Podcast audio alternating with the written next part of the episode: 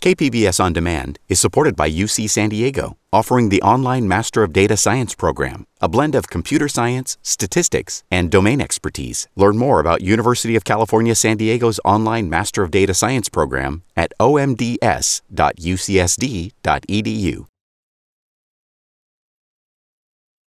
Believe it or not, Thanksgiving is upon us, and this year travel is back in a major way. We spoke with AAA's Anlleyn Venegas about what they're expecting to see this year. So, for the second year in a row, Thanksgiving travel volume in Southern California uh, will be breaking a new record. The Auto Club projects 4.6 million Southern Californians uh, will take a trip, which is a 3% increase from last year's numbers and a 3.5% increase from 2019 before the pandemic. So a lot of people are going to be arriving to their destinations um, um, on the road, but a lot of them are also going to be flying to their destinations. So very, very busy holiday. All this comes in the middle of the San Diego airport's largest redevelopment effort ever. The $3.4 billion project will create a new state of the art terminal, a new parking structure with more than 5,000 spaces, and more. Later today, city leaders will be celebrating the progress of the project. The steel framing of the new Terminal 1 building is now complete. Though completion of the redesign is years away, glimpses of what the new airport terminal will look like are beginning to emerge. Lori Weisberg is a reporter with the San Diego Union Tribune who's been following the airport redevelopment as well as the tourism industry here in San Diego, and she joins us now. Lori, welcome to Midday Edition. Thank you. Thanks for having me. KPBS On Demand is supported by the Museum of Contemporary Art San Diego, offering visitors to the La Jolla campus special exhibitions, collection galleries, coastal vistas, seaside dining, and more mcasd.org. So, before we get into the future of the airport, let's talk about the present, uh, particularly with the busy holiday travel season upon us. What do people need to know right now as they plan their, their trips out next week? Well, as always, you know, the airport's going to be is going to be especially busy. That goes without saying. What's different, though, is um, for those that are using Terminal One, it's obviously a major construction project. And one of the, the main differences, there isn't a terminal one parking plaza or parking garage right now. That's, that is not available because of this construction work. Hmm. So people can still use the parking plaza for terminal two. They can use valet parking or they can always find alternative ways to get to the airport and not park, you know, whether it's Uber and Lyft or having someone drop them off or pick them up you you don't have to park at the airport, but you should know that um, the the traditional parking available for Terminal One is no longer there because of this massive construction going on. All right, so no valet parking. Well, no, uh, there you can you can still do valet, um, and you can and you can use Terminal Two parking plaza, but there isn't a dedicated garage right now for for Terminal One because of the construction. That's that's the main missing element. Any advice on how much of a head start someone needs to get to the airport, given that those complications are there? Right. And, you know, it's not like, you know, when you're going to LAX and Los Angeles where you have to get there so much because there's so much, you have to get there so much earlier because there is so much construction. I would get there a bit earlier because of the Thanksgiving holiday. Mm-hmm. Um, you know, I would more than just an hour ahead. But the it's not so much the traffic congestion related to the project itself. It's probably added a little bit, but it's more just the sheer volume of people going to and from the airport. I know I'm one of those that never parks at the airport. I always, you know, usually use um, ride sharing to get mm-hmm. there and yeah. ride sharing to get home. I know that's not possible for everybody and other people like to park, but that that's one thing I I would recommend. But now, has the location of ride sharing changed with the construction? So, not so much the ride sharing. I don't believe ride sharing has, but they just recently in October introduced a slightly new entrance for Terminal One. And it, so it comes up a little sooner than if you had gone to Terminal One before. It comes up a little sooner than when you're on Harbor Drive when you're approaching the airport. So they'll see now this new entrance near um, Liberator Way. And so when they enter that new entrance, they're going to be on the first section of this new on airport entrance roadway that will take motorists to the front of the existing terminal one and they'll they'll exit there at ground level. So that that is new, and then at a future date, it's going to be further realigned, and it's going to split into an elevated departures roadway and this ground le- ground level arrivals roadway. So that's a that's a big part of the new project. So the main difference right now is it's just a slightly newer entrance, not slightly. It's a new entrance that comes up slightly sooner when you're driving there. In your article this week about the redesign, you also mentioned one part of the redevelopment that may be less noticeable right now, and that's a second taxiway. Yeah, it's it, it's actually a very cool addition, and um, because we got this of personal tour by the airport, we got to go onto the airfield, something I've never done before, and so you really can see the the context of what this will be. So we all know that San Diego Airport is a one runway airport, and I imagine forevermore will be. Who knows if that'll change, but it, that is what it is. But what they can do is they can add a second taxiway, the the roadway that the that the jets use for for both landing and when they're um, when they're landing, and then they're also you know trying to take off as they to to approach the runway. So the way the airport officials describe it is right now it's almost like a one way road. So if you've got an uh, air, uh, airplane landing and then also one that's going to be taxiing to the runway, they have to wait for each other basically. So this second taxiway is going to expand basically the real estate for them to get to and from the runway, which will be which passengers will eventually notice when they're you know getting off an airplane and when they're about to take off because there will be less congestion. And they're they were able to they call this temporary parking for for the airport that's been there since 2005. They are they've removed all that and that's where they've created room for the second taxiway. So that's a big change and it's also as you as you pointed out probably a lesser known component of the Terminal 1 project. Hmm.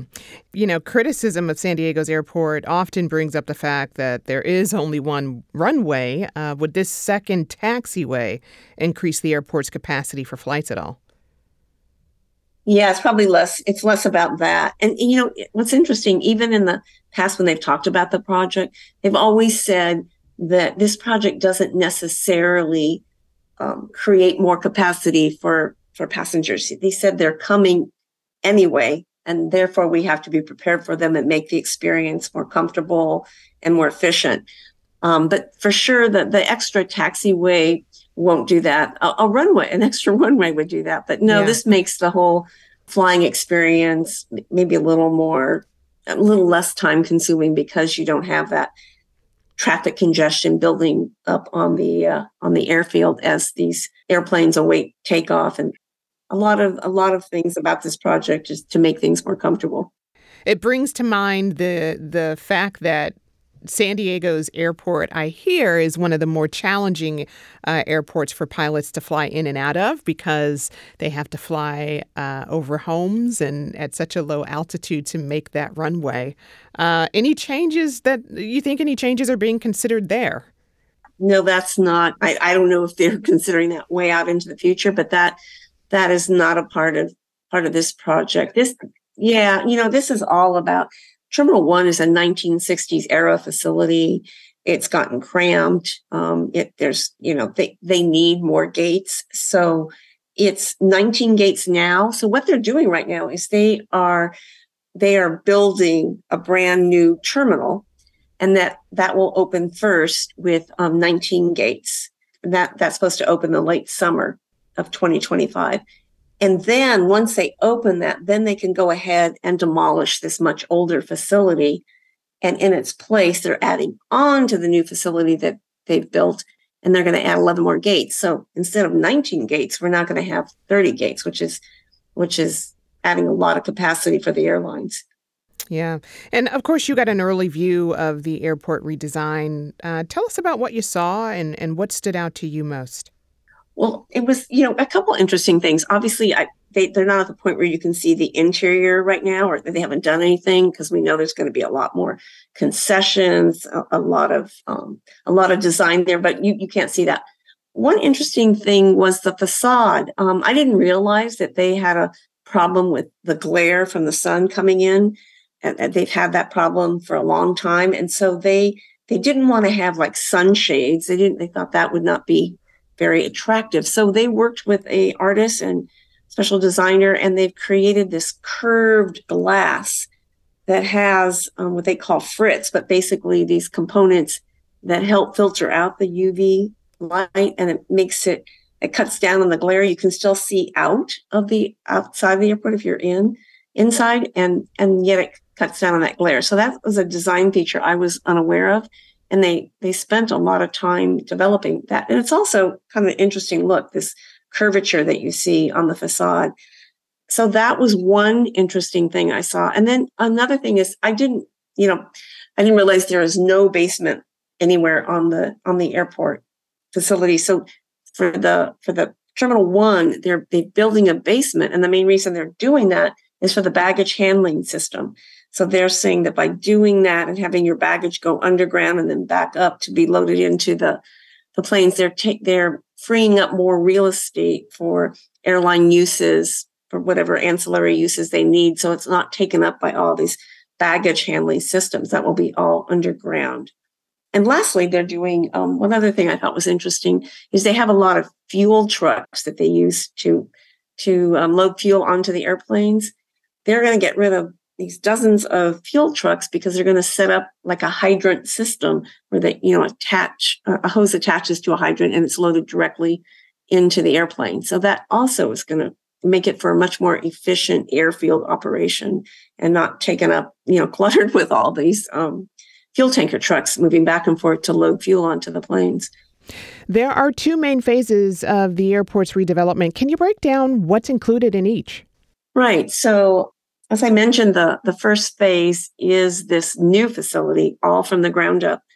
And that's 19 gates, um, state of the art facility, all new concessions. Um, so that's that's phase one, and that's supposed to open um, in late summer of 2025. But it still won't be completely done because there's eventually going to be 30 gates. So they are going to add on to that building to, for those 30 gates. But the way they do that is to demolish the existing uh, very old facility and they're going to do that and then they will attach this new you know new construction to the existing new facility and that's supposed to open in 2028 so as i said you'll have instead of 19 gates that you have now you'll have a brand new facility with all 30 new gates with some 11 11 additional gates you're listening to KPBS Midday Edition. I'm Jade Hindman. We're talking about the state of San Diego's airport redesign. I'm speaking with San Diego Union Tribune reporter Lori Weisberg. And Lori, holiday travel in Southern California seems to be back at full strength for the first time since 2019, as we said earlier. But what about San Diego's tourism industry? Has it rebounded as well? Yeah, it really, it really has. It's it's an amazing success story. I mean, if we all remember what it was like during the early months, even even well into the pandemic. Tourism was way down because there were so many things that were closed. I mean, for sure, theme parks, cruise industry was shut down, conventions were were not happening. So, you know, there was hardly anybody going to the airport. I mean, you could still fly, but there were hardly any flights. It's remarkable how quickly um, tourism has rebounded in San Diego. Obviously, a lot of people as the pandemic eased, we're aching to get back to traveling. So that's that's obviously driving it. And San Diego's always been a popular destination, especially because of the weather. So uh, there was recent uh, recent report from the San Diego Tourism Authority showing that spending by travelers coming here easily exceeded pre-pandemic levels by almost nearly three billion dollars. Um, so that's that's pretty remarkable the number of overnight visitors isn't quite back to what we saw in 2019 before the pandemic hit in 2020 but it's it's interesting though that the spending is way up and i'm told that's in part because prices are way up. Obviously for restaurants and food prices and hotel stays. But the other reason is that where people used to stay an average of three nights when they came here they're now staying an average of four nights. So that that has contributed to the extra spending uh, conventions are are they're not completely back, but in terms of attendance, but they're they're very getting very close to returning to pre-pandemic levels. Um, that's that's different than a city like San Francisco, which has struggled to to come back. And San Diego, unlike like big cities like LA and San Francisco, don't rely as much on international tourism. We do to a degree. That's the one sector of the tourism economy everywhere that is it has not rebounded completely, uh, in large part because um, countries like China were were slower to return to tourism. So we're we're not back yet, but we're doing okay, and and we're probably more fortunate in that respect that we don't rely as much on international tourism because it's just a you know small percentage of our tourism dollars. Okay, in this conversation about the future of the airport, there have been multiple plans put forth to build a transportation hub from the airport to the city. What are the plans and what progress has been made for that to actually become reality? Right. I mean, this has been, they've been talking about this in earnest since 2019, and we're still not there with a plan construction of a people mover, but they keep refining the plans. And, and there isn't completely agreement among elected leaders on whether they want to spend the kind of money that would be needed to do this people mover plan. At one point, the cost estimate was $4 billion. Most recently, earlier this year, regional planners unveiled a project that would be closer to probably $2 billion. And um, like I said, it, it hasn't been approved by the San Diego Association of Governments. That's the body of elected leaders that would have to approve it but it would be they're they're calling it the the south route because it, it would not travel north of the airport as previously pr- proposed, but it would connect travelers to the airport via the Santa Fe depot and include a connection probably to the San Diego Convention Center or potentially a station in the civic core of downtown San Diego. And it would be an aerial people mover. Um, and it would be very frequent. You know, you would be getting on them every few minutes. So it would be very frequent and convenient. But as I said, not everybody's on board and it hasn't gone to this SANDAG board yet for, for approval. The most recent meeting earlier this year, it was just an update and there was still some tension among, among the members of that body about whether they're full on in support of this yet. So there's a, sort of a division, I think. Yeah, yeah, that's uh, interesting. It'll be interesting to see where all this goes. You mentioned people movers. So, what exactly is uh, the people mover? Is this sort of like a shuttle service? This people mover that they've talked about, it's sometimes described as an automated people mover that uh, would move very frequently. I mean, you would you would be seeing that people mover picking you up and dropping you off every two to four minutes. So it's a very quick process unlike the current bus system that's you know you you could wait for 10 to 15 minutes for buses or for a trolley or for a train so this is very this is very frequent service Lori Weisberg is a reporter covering tourism and hospitality with the San Diego Union Tribune. Lori, as always, thanks for joining us. Oh, thank you. I really appreciate it. Erosion has made moving the North County's train tracks a priority, but there's no agreement on where they should go. Putting freight trains underneath people's homes, that is fraught with uncertainty. We'll tell you what the options are after the break. You're listening to KPBS Midday Edition. KPBS On Demand is supported by Under the Sun Foundation, presenting the Candlewood Arts Festival in Borrego Springs featuring temporary public art projects that engage community and place. March 23rd. More at candlewoodartsfestival.org. Welcome back to KPBS Midday Edition. I'm Jade Hindman. We are continuing our conversation about the holiday travel season, so from airplanes to trains we go. As you may know, we saw multiple train closures due to coastal erosion in the North County. As a remedy, plans are underway to move tracks along the coast further in but uh, not all are on board. Limestone Bluffs, putting freight trains underneath people's homes, that is fraught with uncertainty. So, the San Diego Association of Governments is taking feedback from residents on possible locations for the new tracks. A public workshop is planned for later today at the Carmel Valley Middle School at 6 p.m. And here to tell us more is Danny Veeh, the Rail Planning Program Manager with Sandag. Danny, welcome to Midday Edition. Yeah, hi, Jade. Thanks for having me. So glad to have you here with us. Uh, so, we have heard about the ongoing issues with the train tracks along the coast in the North County. Why was the decision made that the tracks need to be moved? Well, we've been uh, working with our uh, partners uh, at North County Transit District, uh, who's responsible for maintaining the rail corridor, and uh, with um, the Scripps Institution of Oceanography, who've been monitoring bluff erosion. And uh, what we've seen is uh, over the last 20 years, uh, uh, up to six inches of bluff erosion and it's getting really close to the tracks. We've spent a lot of money and a lot of effort to stabilize the the bluffs and keep the tracks where they are, but all of these efforts of drilling piles and building seawalls, these are all temporary efforts. And ultimately, the the solution isn't to maintain it on the bluffs. We we need to relocate the tracks somewhere that is much more resilient to the impacts of climate change. Yeah. And after hearing you say that, I guess the better question to ask here is um, can you tell me how uh, significant the erosion is along those train tracks right now?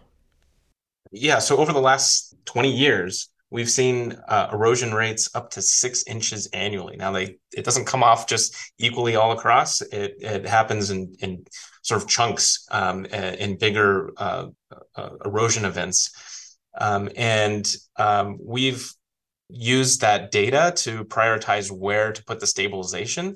Uh, but there's some areas where the bluff face is uh, the cliff face is just mere uh, you know less than 10 feet away from the edge of the tracks those are all uh, priority areas for the stabilization efforts um, but this is this is an ongoing problem that needs constant maintenance and uh, and, and, protection and it's uh, we, we need to maintain a safe and reliable railroad, and it's getting uh, more difficult to do that with the erosion. Hmm. So, in response, Sandag released five options for where the trains could be relocated to. Uh, can you tell us more about those options? Yeah. So, over the last uh, two years, Sandag's been working on uh, in a, a, study called an, uh, alternatives analysis, and that's posted on our website, and it details uh, five uh, potential alignments plus some variations on those uh, alignments. And um, all of them involve tunneling uh, under Del Mar. The, the real challenge with realigning the tracks in Del Mar is that there's no easy spot to put them. Uh, so we, and there's steep topography. Um, and one of the goals of the projects is to minimize impacts to the community, minimize impacts to, to wetlands, uh, and to do that, the best way to, to, minimize those impacts is to put it deep underground. And so um, all the alignments show uh, different uh, options of where the tracks could be aligned underground. Um, and it also identifies several portal locations. So the, the point where the tracks go from the surface to underground. We've identified several uh, several of those uh, locations and are studying uh, studying those um, to help us inform which alignment uh, eventually gets selected over the next few years. Okay, yeah. So you mentioned the uh, underground routes. I mean, of those of the five options, two look to be more viable. Can you tell me about those? There, there are two uh, alignments that were initially carried forward to a 10% level of, of design, but that doesn't mean we've selected those. And in fact, we're we're looking at all sorts of options. Uh, so we, to do the planning study, we needed to start somewhere. So we identified uh, two alignments that showed the most promise, and we've developed those in 10%. And that allowed us to uh, identify sort of the size of the tunnel and the systems, the portal, some of the other design characteristics. And those are now what we've learned from doing the design on those two alignments we are applying to a lot more. And so at this point in time, we're uh, looking at additional portal options. We heard a lot of comment and feedback about moving portals in areas that are farther away from homes. And so we're looking at that. Um, and so based on that initial work we did on those initial alignments, we're able to be better informed. Um, and so at this point, we're soliciting more information. We're actually adding more lines to the map uh, and uh, trying to identify which of these alignments should be carried forward and will uh, uh, through the environmental clearance process. Mm. Earlier this year, KPBS spoke with Sandag Deputy CEO Coleen Clementson. Here's a little bit of what she had to say about the process back in August. So this just really helps to inform the process. It doesn't necessarily take anything else off the table. it just gives us this finer level of detail to really understand the constraints that we're dealing with in this project. So, do you have a clearer picture of what those constraints are today? Uh, yeah, we we definitely do, um, and um, I, th- I, think a lot of the constraints uh, have to deal with the geometry of a rail corridor. Uh, things like keeping uh, curves generally uh, gentle curves, not not too sharp curves, and the slopes. We this is a this is a freight corridor as well as a passenger corridor, and so we need to maintain a two percent slope. So that that constraint, it's a very gradual slope, so it takes a long time to go from above ground to below ground.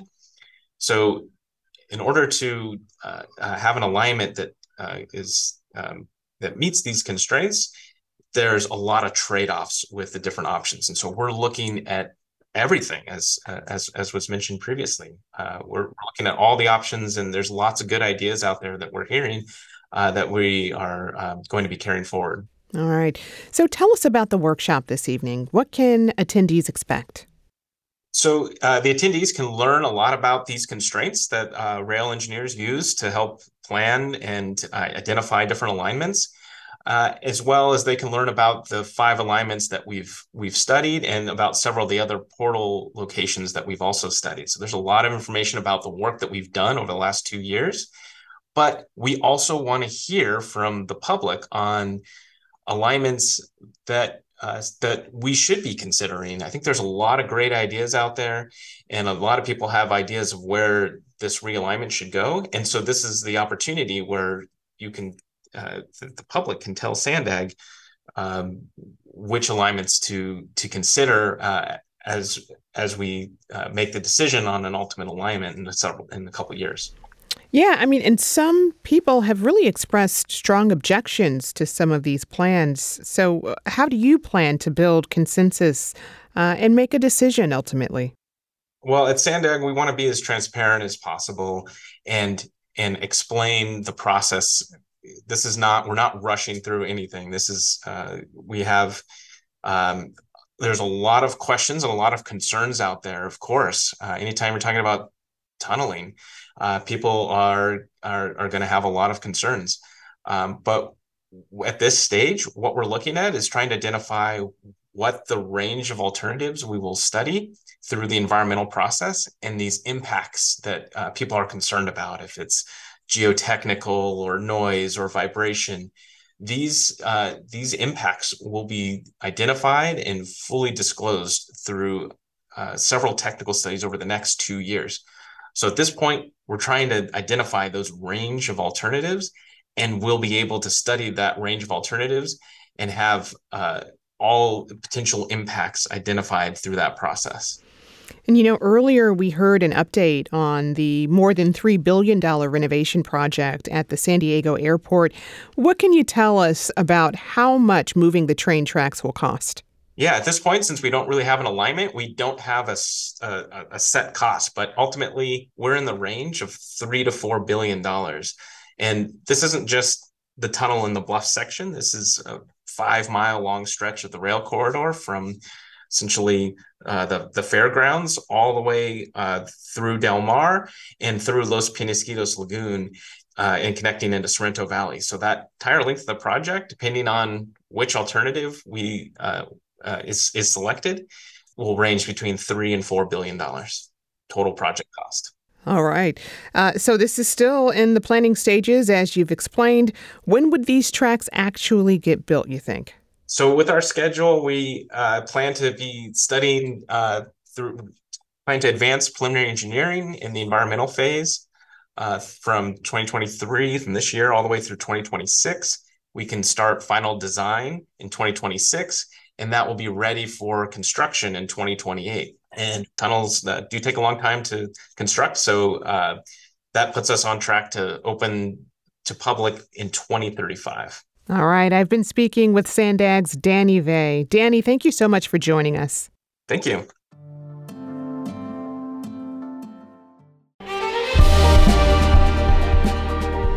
Hi, I'm Bill Hoehn. And I'm Ted Hoehn. Over the past 50 years, our family has brought many world class dealerships to Carlsbad, including Mercedes Benz, Porsche, Audi, Honda, Acura, Jaguar, and Land Rover. That's right. This year we're celebrating 50 years in Carlsbad. So, on behalf of the entire Hoehn family, we want to thank San Diego. Throughout the years, we've taken tremendous pride in meeting and even exceeding our customers' automotive needs. We value the relationships with our clients and look forward to serving you for years to come.